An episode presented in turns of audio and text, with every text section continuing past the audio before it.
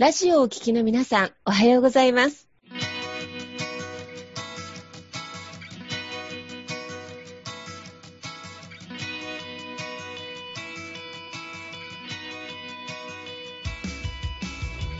FM 那覇より毎週日曜日9時30分からお届けしております坂本典彦のラジオ経営塾が今日も始まりましたこの番組は20年間で1万人の起業家経営者を指導してきた坂本典彦先生があなたの経営に役立つヒントや最新の情報をお届けする番組です坂本典彦のラジオ経営塾今日も最後までお楽しみください今日も始まりました。坂本典彦のラジオ経営塾。パーソナリティは中田民子と根葉智美がご一緒させていただきます。では、坂本先生、根葉さん、今日もよろしくお願いいたします。よろしくお願いします。今日はですね、また素敵なゲストをお迎えしております。クオリティマネジメントグループ QM イースト代表取締役でいらっしゃる藤原至さんです。藤原先生はですね、経営コンサルタントとして、なんと24年間、全国の会社さん延べ2000社の育成をされていらっしゃいます。営業育成と組織育成のプロでいらっしゃいます。今日はですね、商品価格に頼らない売れる仕組みの必勝の方程式、えー、そのあたりをですね、じっくりお聞きしたいと思っております。えー、では、藤原先生、坂本先生、根葉さん、よろしくお願いいたします。よろしくお願いします。お願いします。よろしくお願いします。今日はですね、えー、藤原至先生をお招きしてですね、経営について大事なポイントっていうのをね、お話していきたい、いただきたいなと思うんですけども、まずね、えー、今日最初にお話しいただきたいのは、まあ、商品価格に頼らない売れる、えー、仕組みの作り方というところでお話しいただきたいなと思ってます。で、まあ、これから経営者の方ですね、やっぱりいつも常に抱えている課題が、やっぱり売り上げをどう伸ばしていくのかというところですね。で特にまあ新しい商品であるとか、えー、まあ既存の商品とかでもね、売り上げが伸びないというふうになってきた場合に、どうやって売り上げを伸ばしていけばいいのかっていうのはね、すごくこれ、えー、もう多くの経営者がやっぱ悩んでるところだと思いますので、えー、まあそれだけね、もう24年間にわたって2000社以上のね、あの会社を送られてこられた、まあ藤原る先生にですね、今日はどうやったら、まあその商品価格頼らないね、あの売れる仕組みっていうのを作れるのかというところですね。これを、えお話しいただきたいと思いますんで、えー、よろしくお願いいたします。します。はい、よろしくお願いします。このあの、まず商品価格に頼らないっていう解釈なんですけれども、これ実はですね、商品っていうのは、どんな会社でも、やっぱり自分のところの商品にすごく自信を持ってるわけです。これがいいよってことですね。で、みんなその、え商品を持って営業に行くわけなんですけれども、でもそれは、果たしてキーマンの方から見たときに、買い手の方から見たときに、どのように映っているか。結局それは、どこの商品も同じようにしか映っていない。これが多分真実だと思うんですね。その自信を持って売り込めば売り込むほど、じゃあ他との差別化ってのはどうなるのか。これがわからない。ですから、自分のところの商品のことだけにターゲットを絞って、そしてうちの商品はこれだけいいんですよってことを言っていると、これはもうやはりあの、じゃあどこに機密があるのかわからない。だったらそれは一回横に置いておいて、え、それ以外のところで勝負しましょうというのが、まあ我々が言っている、その商品価格に頼らない。じゃあその何で勝負をするかって時に、根本は人間力そのものなんですね。あなたから買いたい。この人と付き合いたいっていう感情を持ってもらう。そのためにその心を開いてもらって、そして情報が何でも受け入れられるような、そういう状態を作ってから商品の説明をするのが実は正しい順番ではないか。これを、まあ我々はずっと伝え続けているわけなんですね。ですから、まあ言ってみれば人間の本質的な世界、えー、心を開いてもらうっていうことは結局一番大事なその信頼とか絆を作るっていうことですから、そういった人から人は物を買いたい。で、そのことをとことん突き詰めていく。これが、まあ、あの、根本的な定義ということになります。ありがとうございます。そうですよね。そのね、心を開いてもらうって、なんかすごく本質的というか、ね、なかなかやっぱり営業していきながら難しいところでもあるなというふうに思うんですけれども、はい、具体的にその、心を開いて最初もらうっていうのを、ね、あなたから買いたいって思ってもらうっていうのは、それはどのようになんか、あの、作っていくというか、あの、藤原さんの場合、どのように、はい、そういった指導とかされてらっしゃるんでしょうか？そうですね。結局ですね、今自分のやっている営業そのものが、どれだけ他の会社と比べて差別化ができているか、あるいは独自化ができているかということにまず着目してもらいます。えー、お互いにその 検証し合いながら、それが、あの、じゃあ自分がお客さんだった場合に、じゃああなたのやってる営業はどんな風に受けるっていうことをお互いにヒアリングし合う。そうするときに、いや、これやっぱり他とあんまり変わらないよねってなったときに、じゃあそれを一段深めて、一味違うというレベルに行くためには何をしたらいいか。そこを掘り下げていくわけですね。例えばそれは、名刺の出し方っていうのもそうかもしれません。名刺の中にある情報もそうかもしれません。それから初回面談でどんなトークをするのか。あるいは会った後で、例えばお礼状を出すとすると。お礼のメールでもいいですね。で、そういった時に他の会社がやらないような、他の人がやらないような、その独自の何かメッセージを伝えられるかどうか。ここが一つ鍵になります。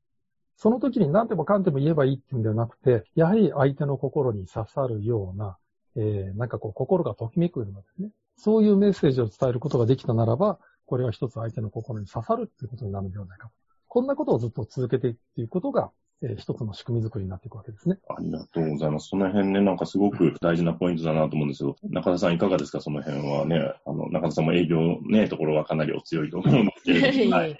いや、今本当に深く染みながら聞いてましたね。商品って確かにお客様から見たら結構差がわからない。でもやっぱり営業マンの第一印象でいろんなことが決まったりっていう部分もね、あの、最終的に人と人とのお付き合いかなと思うので、でも今先生のお話を聞いたら、あの、これが一番の特効薬ドーンってわけではなくって、この、さりげなく小さなことの積み重ねで、まあ、差別化されていかれるっていうところなのかなと思うんですが、例えば、なかなか、ほら、組織の中での営業教育がうまくいってないときに、チーム同士の話し合いの導き方であるとか、はい、何か最初の取っかかりでどこからあの、始めていけばいいか、お客様の心を開くために。その辺ちょっとね、またお伺いしたいなと思いました。それは、あの、はい、自分の中にもやっぱりいろんなあの壁がありますから、うん、それをあの、取っ払っていくために、えー、いろんな情報をアウトプットしていくためには、はい、やっぱりその、いいもの、感動するもの、それから相手が喜ぶっていうところにフォーカスをして、そういう言葉をですね、いっぱい出していかなきゃいけないわけですね。これは僕はその美点業師っていう言い方をしますけれども、うん、いいものを見る、それをいいと感じる、そして、このことを言えば相手が嬉しいと感じる、自分も嬉しいと感じるっていったものをどんどんアウトプットする。この心のインフラ整備っていうのは、これが大事だと思っています。心のインフラ整備？はい。ですから、例えば、朝、うん、そうですね、起きてから夜寝るまでの間に、どれだけ自分が嬉しいと感じること、あるいは感動したこと、あるいは喜んだことがあったかっていうことをフィードバックしていくとしたときに、究極は、やっぱりそのお日様が昇っただけで嬉しいとかね、今日も目が覚めたっていうだけで感謝できるとか、ここがもう究極になっていくわけです。このことができたとしたならば、一日中嬉しいことばっかりになるわけですね。で、その嬉しいという感覚でもって、感謝の言葉を持って、あるいは人に伝えることができたならば、っ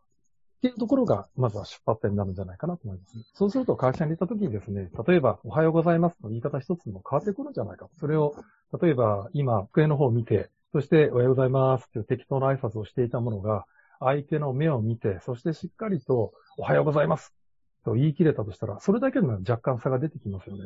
そこから始まっていきますね。なるほど。でもそれ組織内だと、まあ、経営者さんもスタッフさんにそうあった方がきっといいだろうし、スタッフさん同士もそうあった方がいいだろうし、はい、それがまた社外のお客様に伝わっていくってところなんですかね、先生。そうですね。はい。そうですね先生、深いですね。そうですね。あの、もしよかったら、なんかぜひ、伊沢さんの指導を受けられた、あの、会社の、もし事例とかなんかこんな風に変わったとか、あの、成果としてもこういう風に変わったみたいなのがもしあったら教えていただけると嬉しいなと思ったんですけれども、はい。えっ、ー、とですね、あの、ちょっと一足飛びになっちゃいますけども、そういったあの、指導の、まあ、あの、研修を受けていただいた、あの、一つの結果としては、ある、まあ、食品の会社ですけども、そこはお客様の方から届くお礼状の数が年間で1256通。そんなものを実現した会社がありますね。ということは、1ヶ月に100通以上のお礼状が、お金をいただくお客様の方から届くという状態を作ったという会社さんがあります。これは商品だけでも、やっぱりすごく素晴らしいものなんですけれども、そこの社長さんはやっぱりその、あの、それだけでは足りない。何かが足りないって言った時に、やっぱりこういう感動、喜びの世界に結びつくことができて、そして大事なのはお客様との本当の意味での絆づくりだということになって、そしてまあこの研修で学んだその考え方と、それからやり方の分ですね。P と Do って言ったり、テクニックって言ったり分もするものもありますけれども、それをすることによって、お客様の方からいろんなそのお礼状をいただくようになという結果があります。で言ってみればそれは売り上げも大事なんですけども、それ以上に、このお金をいただくお客様がわざわざお礼状を書くというこの手間をかけるっていうね。これはもう本当に単価ができているっていうことの結果だと思うんですよね。だこんなことを我々は企業の大小ありますけれども、一生懸命やって、このこういう関係を作りましょうってことを、まあ、ご指導させていただいているわけですね。ねなかなかそんなにね、お客様からお礼状いただける会社さんって、そんなに数は多くないのかなって思いますよね。それは何を変えたらそういうふうに、そんなにたくさんのお客さんからの反応が増えた感じなんですか？これは、あの、一言で言うと、あり方だけではなく、やっぱりやり方も変えるっていう。はい。うんはい。ですから、あの、目に見える技術とか、その、まあ、テクニックというとちょっとあの、失礼な言い方になるかもしれませんけれども、いかに相手に伝えやすくするかっていう意味で言うと、やっぱり目に見えるものがあった方がいいわけです。心を込めて感謝って言ってても、それは大事なんですけども、それだけだとなかなか伝わりにくいと。そうした時に、やっぱりそのお客様をウェルカムするものであったり、あるいは手紙であったり何かであったり、そのプレゼントするものであったり、実際の積極であったりって言った時に、目に見える形のものがあった方がやっぱり伝わりやすいってことになります。で、これがやっぱりそのお礼状を書くという動機につながってるってことですそんなことを研修の中でも、えーしっかりと、おこのレクチャーの方をさせていただいてるってことですね。素晴らしいですね。なんかそういうね、ネハさんどうですか？今のを聞いてみて。そうですね。私自身が、あの、自分がお客さんの立場でもあり、私過去に接客接客業をしてたことがあるんですけど、やっぱりそのお客様からのお褒めのお礼状みたいなメールをいただくっていうのあったんですけど、やっぱりなかなかそこに至るまでがない。あの、口頭で直接お礼を言われることはあっても、後日わざわざそのメールを出してくださるっていうのをもらえるって、やっぱなかなかなかったんですよ。すごいことだなっていうのはすごくよくわかって、それがなんか全体の意識とかやり方を変えて、なんか水準が上がってるっていうのがすごいなと思って、なんか実現するのすごく大変だったなっていう、私の中では記憶があるんですけど、なんかそれをみんなで意識を統一してやっていくっていう、それをやっぱなんか研修とかでみんなの意識が上がってったっていう感じなんですか？そうですね。これあの、やはりあの、いっぺんに大勢の方が研修を受けるってことはできないんですけども、ただ選ばれた人たちがまずは集まって、その時は20人でやってたと思うんですけども、そういうあの、各部署のその核になる方々が集まって研修を受けて、そしてその方々がまた部署に戻った時に、えー部下の方に対して伝えていくということを通して全社に対してやっていく。これが我々の言うところのその感動カンパニー化っていう言い方になるんですね。大事なことは、やっぱり自分らも、あの、いろいろ知恵を絞って、えーアウトプットしてお客様に喜んでいただくってことをすることによって、一番喜ぶのはやっぱり自分の心だっていうことですね。これが最高の教育だっていう考え方なんですよ。与えるものが与えられるっていう方はよくありますけれども、こういうことをすれば喜んでいただけるんだっていう、その実感とか自信っていうのが、これが、じゃあ次にどうやって喜んでいただこうかっていうところの気持ちに行くってことですね。これを我々は喜びのサイクルとか、喜びの PDCA っていう言い方をしています。いろんなね、本当に気づきがあるなと思うんですけれども、大なんかその、まあ、仕組み化っていうか、そのね、なんかやっぱり会社によっては多分、あの、状況が結構大変なところもあると思うんですけれども、あの、なかなか売り上げがね、あと、ね、人のモチベーションが落ちてたりとかもあると思うんですけれども、はい。そういった会社さんに対してはどういうふうに藤原さんはアプローチされていく感じなんですか？えっ、と、一つはまずやっぱり社長がはい、経営者自身が、あの、とにかく背中で示さないといけないですよっていうことで、うんこれがもう大前提ですよね。うん。だから、あの、会社さんによっては研修費お金だけ払いますから、うちの営業鍛えてやってくれみたいなところもあるんですけども、まあ、それだとどうしても、それでもやらないでやった方がいいんですが、その人のおスキルだけに終わってしまうと。そして会社の文化にしようと思ったら、やっぱり社長が率先炊飯じゃないですけども、まずは手本を示して、自分が自らその宿題をやる、実践をやるってことをそうしていって、あ、社長もやってんだから僕らもやらなきゃっていうところに行くっていうのは、これがもう一番大事な鍵ですね、やっぱり。うんうんうん人任せにしない。これが、あの、経営者の一番大事なことかなと思っています。まずはそこからですね。うん。いやね、経営者の方ね、やっぱりなかなかそういうね、コンサルの人にお願いしたら、もうね、あとはお願いしますみたいなね、経営者の方もいらっしゃると思うんですけど、やっぱそれだけではなかなか難しいっていう形そうですね。ですかね。はい。会社の規模にもよりますけれども、特に中小企業とか、えっ、と、52以下の会社の場合ですと、そこはやっぱりすごい大きなポイントになってくると思いますね。具体的にじゃあ、その、じゃあ社長さんの気持ちが変わってから、その指導に入られると思うんですけど、その指導に入られるポイントとしてはどういったところを指導していく感じになるんでしょうか？えっ、と、これあの、例えば一社研修って言って、えー一つの会社にあの出向いてってやるときは、経営者もその研修、勉強会の中に入ってて、一緒にみんなでやっていくわけですね。それで、この順番にやっていくというよりは、もういっぺんにその、この大切な考え方と同時に、えー実践の宿題って言いますか、課題が出たりしますので、それをみんなでやりながら、手応えを感じながら、少しずつみんなでステップアップしていくっていうやり方になります。例えば、初めて会った方に対してのお礼状を書きましょうと。まあ、えー今でしたらメールでもいいんですけれども、うんそういったものの中に、どれだけその相手の心に響くようなコンテンツを入れていくか。こんなものも、この研修の中ではやっていきます。それはお客様に対するお礼状を、まあみんなで書きましょうみたいそうです、そうです。な。うん。で、あの、研修の中ではみんなでそのあの、シミュレーションじゃないですけど、お互いにパートナー組んで、そしてその、お相手に対して出してみて、あ、やっぱりこういうのもらったら嬉しいよねっていう実感を持って、そして実践の課題として今度はお客さんに出していくみたいな感じですかね。そんなことを繰り返していくという感じ。なんかでもそうやってお客さんにお礼状書くってね、なんかよくね、はい言われますけど、なかなかやってる、実践してる方って少ないですよね、多分。そうですね。特に今、あの、このあの、ね、お手紙というよりはメールの文化になっちゃってますから、うんメールで簡単に済まそうっていう会社のが圧倒的に多いので、だからこそ逆に、やっぱりお礼状っていうのは必要なんじゃないかなと思ってますね。ずいぶん昔から、まあ、江戸時代からあるんですかね、やっぱり手手紙とかそういう郵金の文化っていうのはうん。それはやっぱり廃れず今まで来てるっていうことは、これから先もやっぱり生き残るっていうことだと僕は思ってまして、やっぱり人間っていうのは最終的にはそのアナログの文化で生きていると、あの、私は信じてますので、えーよその会社がやらない今こそチャンスだっていうことになるんじゃないかなとは思いますね。どうですか、中田さんもね、その辺。そうですね。で、多分そのあり方、やり方の部分でいくと、やり方でそのお礼状を書くとかいうのは、いろんな営業マンさんもしてたり、経営者さんもしてたりすると思うんですけど、なかなかそのアクションに行くまでは大変だったり、一歩目が。またそれがでも逆に言ったら習慣化したら、それこそ小さなことの積み重ねで、まあ、差別化？ね。あの、もう本当に喜びの PDCA になってくるんだろうなと思いましたけど、まあそのさりげないところからやっぱり習慣化していくっていうのが一番大切なところっていうことですかね。そうですね。それと、まあこれあのちょっと言葉で説明が何ともしょうがないんですが、はい。このお礼状の中に載せるコンテンツというのは、はいはい。あの、劇薬といいますか、インパクトの強いものです。ですから、激そこは薬、あの、さりげなくではなく、ズドンと入るようなものになってます。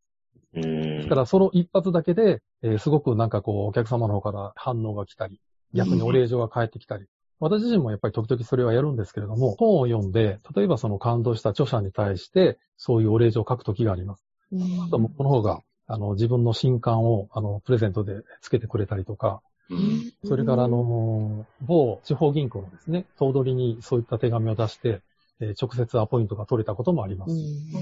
うんちなみにその劇薬は、はい。うん教えられる範囲でいいんですけど、どんなことを書くのかなっていうのはすごい気になるなと思って。そうですね。なんかこう、あの、表面的なところになっちゃうと、なんかかえって誤解を招きそうなところもあるんですが、はい、はい。やっぱりその人の素晴らしさとか、それを徹底的にあの、書くっていうことですかね。うーんええあと、それからあの、やっぱりその人の本質っていうのはやっぱり名前もあるわけです。お名前ですね。だからお名前についての掘り下げっていう、そんなところもあります。ちょっとこれはね、実際に本当あの、研修に来て体験していただかないとちょっとわからないと思います。はいはいはいはいはいあ。でもその人の名前とかを、まあはいしっかり、はいあとはその人の人柄とかをちゃんと見て、それを、あの、一人一人にちゃんと心を込めて書くみたいな感じなんですかね。はいじゃあ名前って何なのっていう話になってくるんですけど、うんこれもまたあの深い話になってくるんですが、うんやっぱりそこにはあの、えー生まれてから死ぬまで持っている唯一のものなわけですよ、やっぱり。うんですからその、名前を褒められると嬉しい。名前をけなされると腹が立つ。この人間の本質的な部分ですね。うんそこにやっぱりかなり、なんですかね、ノックするような部分がありますね。うん。親の願いであり、愛であり、いろんな思いが詰まっているこのお名前というのはどういうものなんだろう。うんそういう、うーこの掘り下げから研修は入っていきます。ね、すごく本当に名は体を表すじゃないですけれども、うんやっはいぱりね、その人のなんか、んとかね、あの、そのご両親のね、思いみたいなんていうのがすごく載ってる部分ですから、そこすごく大事なところですよね。そうですね。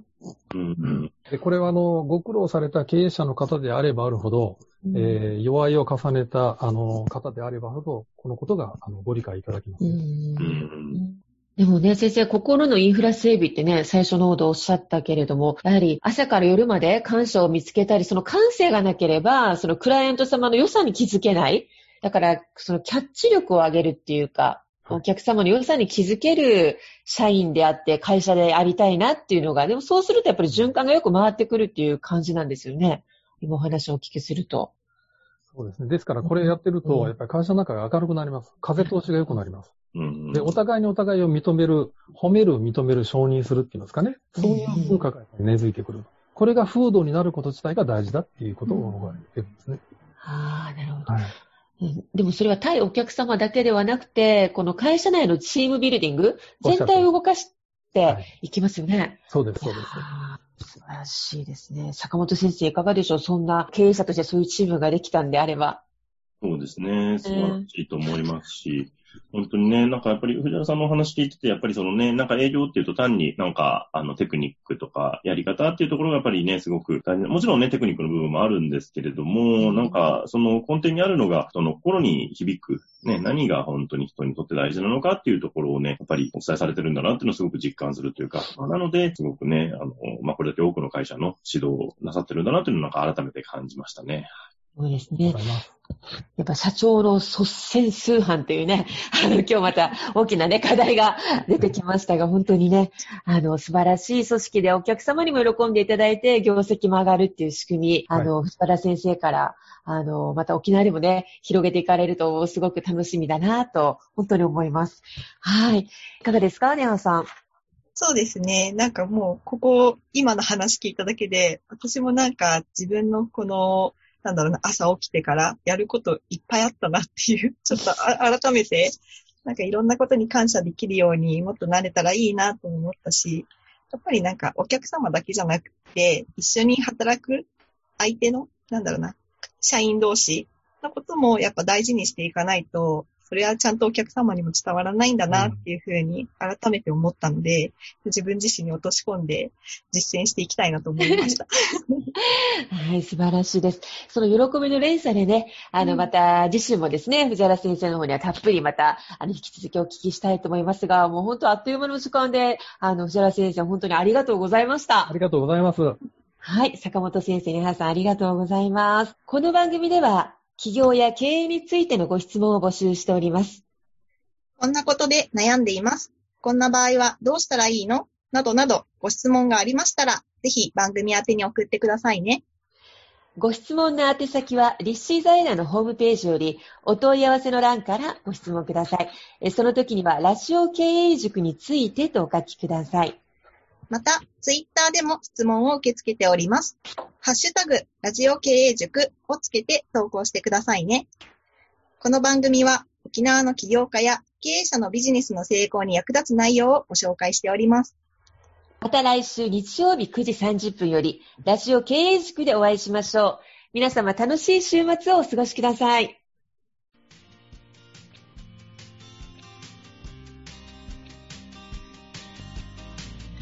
この番組では、企業や経営についてのご質問を募集しております。こんなことで悩んでいます。こんな場合はどうしたらいいの？などなどご質問がありましたら、ぜひ番組宛てに送ってくださいね。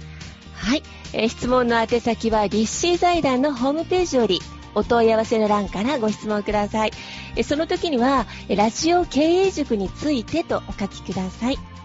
また、ツイッターでも質問を受け付けております。ハッシュタグ、ラジオ経営塾をつけて投稿してくださいね。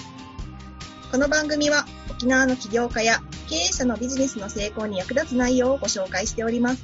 また来週日曜日9時30分よりラジオ経営塾でお会いしましょう。皆様楽しい日曜日をお過ごしください。